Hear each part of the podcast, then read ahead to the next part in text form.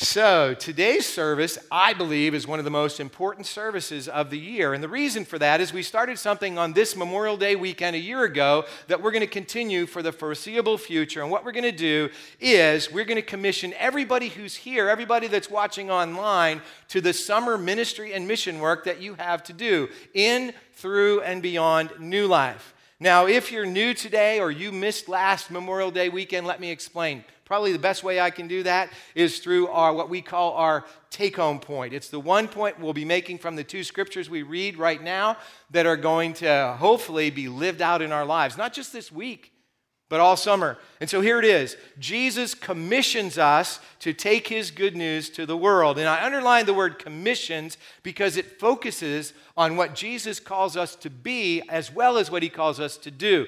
According to dictionary.com, commission means the act of committing or entrusting a person, group, etc., with supervisory power or authority. So Jesus has entrusted you and me, all of us, with his supervisory authority and power on the earth. So whether we're here in the worship center, whether you're worship watching online, you and I have the authority of the living God of the universe. Think about that. The God of the universe has entrusted, entrusted us with his authority. So, as we're going to see from the two scriptures that we're looking at today, Jesus' commission involves taking his good news from where we are right now, wherever you are at home, wherever you are.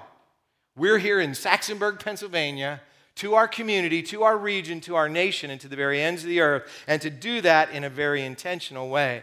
Jesus called us to make disciples of everyone, everywhere. That's a significant undertaking, but we would expect no less when the God of the universe has entrusted his authority and power to us. So, before we turn to today's scriptures, I need to acknowledge something that's really, really crucial. And that is, according to Barna Research Group, 47% of millennials who follow Jesus say it's wrong to tell someone else of another faith about Jesus with hopes of converting them to following Jesus.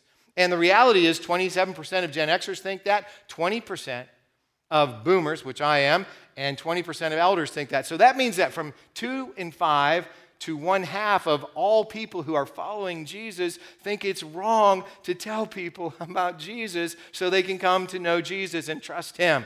So, that simply highlights something that we highlighted for four weeks during our series called Winning the War in Your Mind.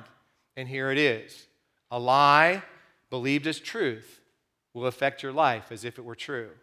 Now, I don't want to be adversarial as we focus on one of Jesus' most basic commands, but I do need to raise the point that Jesus' great commission, his commission to greatness for us, assumes that we who are disciples of Jesus are going to tell people who aren't yet disciples of Jesus about Jesus so that they can come to know him as Savior and Lord and have new lives. We live in a culture that assumes that whatever we think is true is true. But Jesus, who is the God of the universe, commanded us, commissioned us, and trusted us with his authority to take his good news of salvation everywhere. If we think doing that's wrong, we won't do it. If we don't do it, we're disobeying Jesus. So let's pause for a moment and think about this. Does disobeying Jesus matter more or less to you than how you feel or what you think. Let me say that again. Does disobeying Jesus matter more or less to you than how you feel or what you think? We face no more basic question in our lives as Jesus' disciples than that question. If we base our actions on what we feel, what we think, we have decided that we are God. If we base our decisions and our actions on what we feel and what we think, we have decided that we are God. And when we do that, it's not a new idea. Actually, Adam and Eve were the first two human beings, and they were the first two people that decided it would be better to do what they thought, what they felt, than to do what God told them to do. And Adam and Eve introduced sin into the world, which is simply nothing more than turning against the will of God and doing our own will. They did it because they thought that being in charge, making their own decisions, being like God, was better than being in relationship with Him. So, ever since that moment, we have struggled with whether we prefer our own wills or God's will in our lives. The simple truth is either God is master in our lives or we are. Jesus said there's no other choice because it's impossible to serve two masters. We can't do it. So, would you rather think what you think is true and feel what feels good to you is good, or would you rather obey Jesus? We all know that we're supposed to answer, we'd rather do what Jesus does. We know the right answer, and there is a right answer. You see, after all, part of Jesus' commission to greatness is to do what? To teach them to obey everything that he commanded us to do. So, one of the reasons Jesus' great commission has not yet been fulfilled, and I think maybe it's the only reason that Jesus' great commission hasn't been filled, fulfilled, is we have decided not to obey it. We have decided that our wills are easier to follow than God's will. Now, those words are hard to hear. And, and, and mainly because they're so often true in our lives. Back in January, we did a series that was called All Things New. And in that series, when Pastor Barry and Pastor Alex preached about receiving new spirits and new souls, I was convicted. As human beings, we consist of a spirit and a soul and a body. As they preached about receiving a new spirit and a new soul, I was convicted about how often my soul, which our soul is our mind, our emotions, and our will, and especially my will, is unwilling to submit to God's will. This message is for all of you, all of you watching, but it's primarily for me. I'm preaching to myself here before I'm preaching to you. I've decided far too often that it's easier to follow my will than God's, regardless of the areas of life. But when it comes to the Great Commission, the results of our collective dis-ease at telling other people and sharing with other people what it means to be a disciple of Jesus means that they continue not to know him as savior and lord and what that means is they continue to walk day by day by day closer and closer to an eternity separated from God separated from Jesus' love and presence. Jesus would not have commanded us to go into all the world and make disciples of all the nations unless that is the ultimate good for each and every person. The one who created us has the best idea of what's good for us. Think about that for a moment. The one who created us has the best idea of what is good for us. Our struggle with doing God's will does not end when we decide to do our will. You need to understand that. It only ends when we submit our will to His and experience and experience the life that is truly life as we do. Now, please understand, when I say that the struggle ends when we submit our will to His will, I'm not meaning it permanently ends. I mean, for the moment that we're doing God's will, in that moment, the struggle ends and we experience life as it's supposed to be. But then what happens? We say, oh man, that's hard. I don't know if I want to do that. At any moment, we can revert to living out the lie that what we think is true and what we feel is good is good. The rut is deep. That rut that says what I think is right is right, what I feel is good is good. It's so deep in our lives that it's going to take a lot of digging a new trench of truth for us to change. You know, God's will is always best, even though it's often difficult. Imagine what would happen if every person who calls Jesus Lord submitted to our wills to his will. If we submitted our will to his, every person in this room, even, every person watching online, even, would submit our wills to the will of God in our lives and lived in the power of his Holy Spirit. You know, that is Jesus' plan which is why he commissioned us to greatness, to making disciples of every person everywhere. He knows what's best for you, for me, for everyone, is to know him and to live life in his power. You might disagree with what I just said, it might make you upset. That only demonstrates that you and I prefer our wills, our thoughts, our feelings to God's will. A foundation of truth does exist in the world. Jesus said, I am the way, the truth, and the life. No one, no one comes to God the Father except through me. And Jesus said, when we know the truth, His truth, it sets us free. And the truth is, it doesn't set us free without a struggle, not without pushback from our wills not without replacing many lies in our lives with truth. But Jesus came to show us that it is possible to live new lives, lives with Jesus as Savior and Lord, and with His commands being our desire. So, we'll be, what we're going to do is we're going to turn to Matthew 28 and Acts chapter 1, and we're going to see what I'm talking about. Before we do that, pray with me one more time. Heavenly Father, right now I'm, I'm so convicted of how easy it is for me to do my will and not yours. And I pray as we talk about Jesus' words to the early disciples, the very first disciples, about our commission to greatness, that you'll open our spirits so that we will hear what you have to say to us and that we'll experience your truth in love and go out and live it in our everyday lives. Wherever we work, live, learn, and play this summer. I pray this in Jesus' name. Amen. So after Jesus rose from the dead, he appeared to his followers. He spoke to them on several different occasions, and we read about two of them in today's scripture. Each offers us Jesus' commission to his disciples. Each offers us some specific guidance and help about what it means to see Jesus' will for us lived out in the world. So if you have your Bible or your Bible app, please turn with me to Matthew 28. You might not even need your Bible for Matthew 28, 16 to 20. We call it the Great Commission. It says this, then verse 16 and 17. Then the 11 disciples, Judas had hanged himself, left for Galilee, going to the mountain where Jesus had told them to go. When they saw him, they worshiped him, but some of them doubted. Now, we don't know how long after the resurrection this occurrence of Jesus appearing to his disciples took place. We do know that several different occurrences happened. He appeared to some disciples on the road to Emmaus, he appeared to them in Jerusalem, he appeared to them by the Sea of Galilee, and he appeared to them here, somewhere else in Galilee. What we do know is it's 75 miles from Jerusalem, where Jesus rose from the dead, to the Sea of Galilee. So this didn't happen five minutes after he rose from the dead. It was a long time, probably weeks after he rose from the dead. If you're wondering, how could some of the disciples have doubted that Jesus was standing in front of them? Pretty simple. Dead people usually stay dead. We don't usually expect to see somebody who died in front of us again. One of the challenges we face is, is that Jesus' appearances to the disciples, you know, are all in these different places, and we have biblical scholars who are saying, let's line them up in order so we can figure out which one happened when, and that might be helpful. But really, what's more helpful is what did Jesus say in each of the appearances? So let's look. What he said in this appearance is, first of all, here it's me. And it says, some worshiped and some doubted. I'm grateful that Matthew put in there some doubted. I love Jesus. I've been serving him for a long time, but you know, I still have doubts sometimes. So I'm glad that Matthew said that even the people that were standing in front of Jesus had some doubts. But when did the doubts go away? When they worshiped and praised God. When we worship and praise God and do His will, the doubts go away and the faith deepens. So here's what it says next Jesus came and told His disciples, I have been given all authority in heaven and on earth. Therefore, go and make disciples of all the nations, baptizing them in the name of the Father and the Son and the Holy Spirit.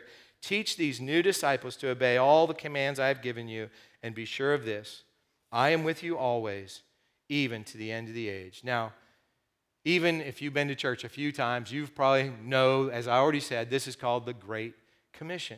Jesus gave his authority to every disciple, not just the 11 standing in front of him, but every disciple who would ever come afterwards, that they are to go to the ends. We are to go to the ends of the earth. Many times over the years, I've had people say to me, You know, I've never been on a mission trip because God never told me to go on mission. What? Jesus told all of us to go on mission 2,000 years ago. Now, I agree that you might not be supposed to go to Honduras or Cambodia, but each of us are supposed to go somewhere. We're going to read more about how that works in, a, in the next passage. But for right now, let's not pretend like Jesus didn't tell us we have a mission. Like Jesus didn't tell us that we're supposed to go and tell other people, even to the ends of the earth, about him. Now, I've said this many times, and I don't do this just to show you that I studied Greek when I was in seminary and still study it. But there's only one verb in the Great Commission make disciples. All those other words that sound like verbs in English are participles going, baptizing, teaching. Of course, we can't make disciples if we don't go somewhere. We baptize people because it's a way of showing that they're now part of the family of God, part of that great army of God that is His people. And then the most important of all, the most important part of being a disciple is obeying Jesus' commands and becoming like him. Many in our day have assumed that that part of the Great Commission is like a classroom lesson. I'm going to take a class on evangelism, take a class on Bible study, take a class on this, take a class on that. And there's nothing wrong with that.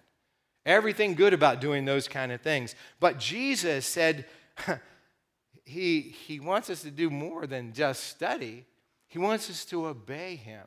It, it really what he wants us to do is he wants us to do what he would do if he were us. If he were, you know, Dan Michael, what would he do?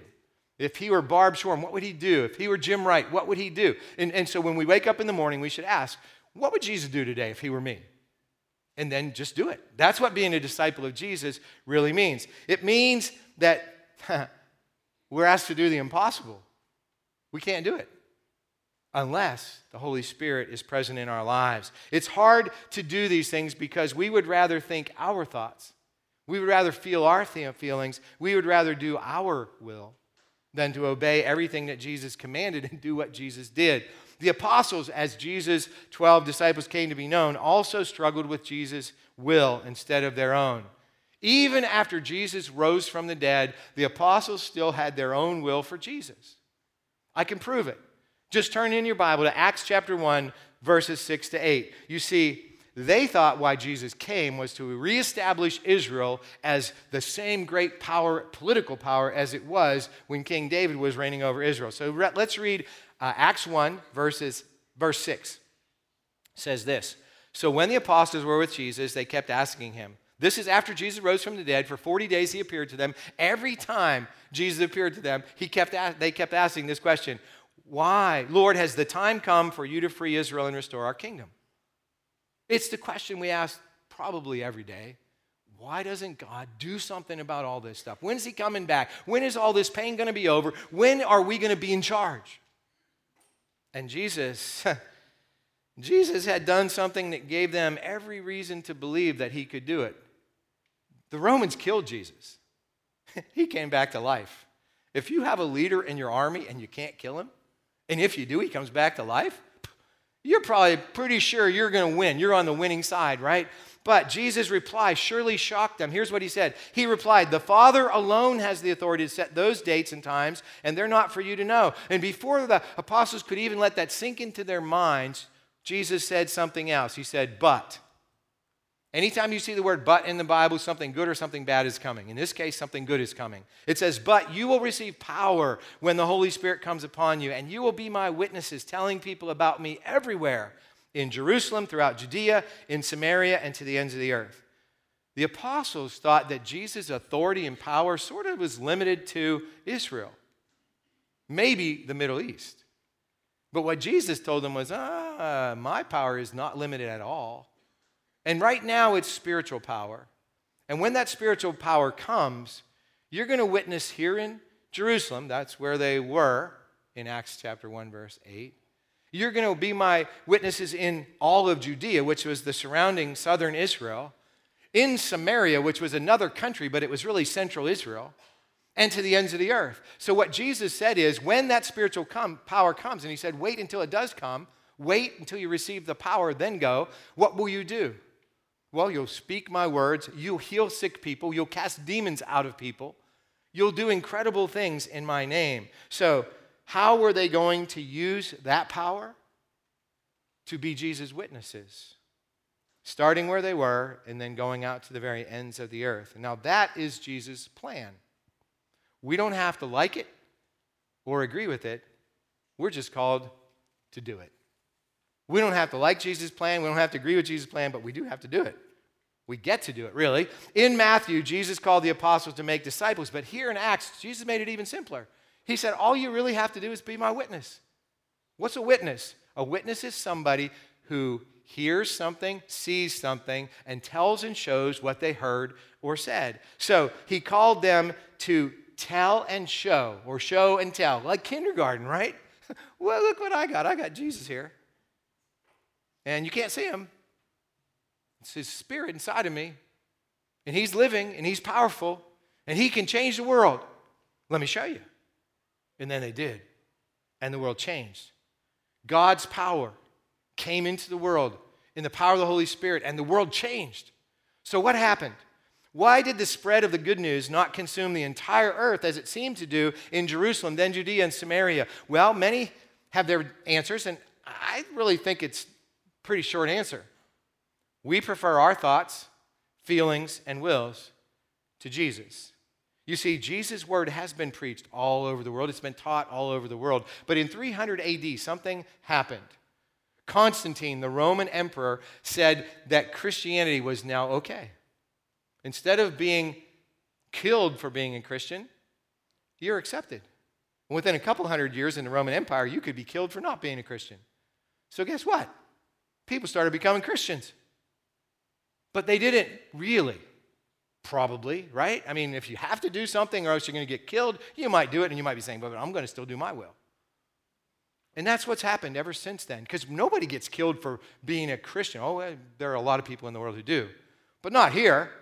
Here, we just sort of do what we want to do as long as we gets by.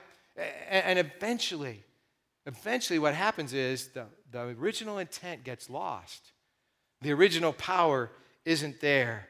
And you see, Jesus' commission to greatness does continue to be lived out locally, regionally, nationally, internationally, everywhere people actually believe in Jesus and in the presence of the Holy Spirit and in the power that God gives us. The pull of the gospel, the good news that there is a God who has a son named Jesus who came to this earth to usher in God's kingdom by living a perfect life, by teaching the truth in love, by healing the sick, casting out demons, then dying in our place, rising from the dead, going back to heaven, and then sending the Holy Spirit to all who believe, that has remained strong in the world. That truth is still being presented. But the struggle to trust Him, the struggle to trust His truth, His will, His goodness, His power remains a struggle. Why is that? Because it's easier to believe our own lies, that what we think, feel, and will is better for us than what God is going to do in our lives. A mentor of mine from a long time ago named Dr. Dale Milligan used to say this The easy way is always the wrong way in the kingdom of God. Now, the easy way isn't always the wrong way in the kingdom of God, but it is the wrong way a lot of times. Because you see, a lot of people in our day are sharing an easy gospel, a gospel that promises that God doesn't want to change us very much. He sort of just wants a rough, you know, clean off the rough edges a little bit. We can pretty much still do what we want to do, think what we want to think, feel what we want to feel. And church's history reminds us that's not true. Wherever God has been preached faithfully, Witnesses have died. Jesus was the first one. Jesus, the only perfect one ever lived. And what did we do to him? We killed him.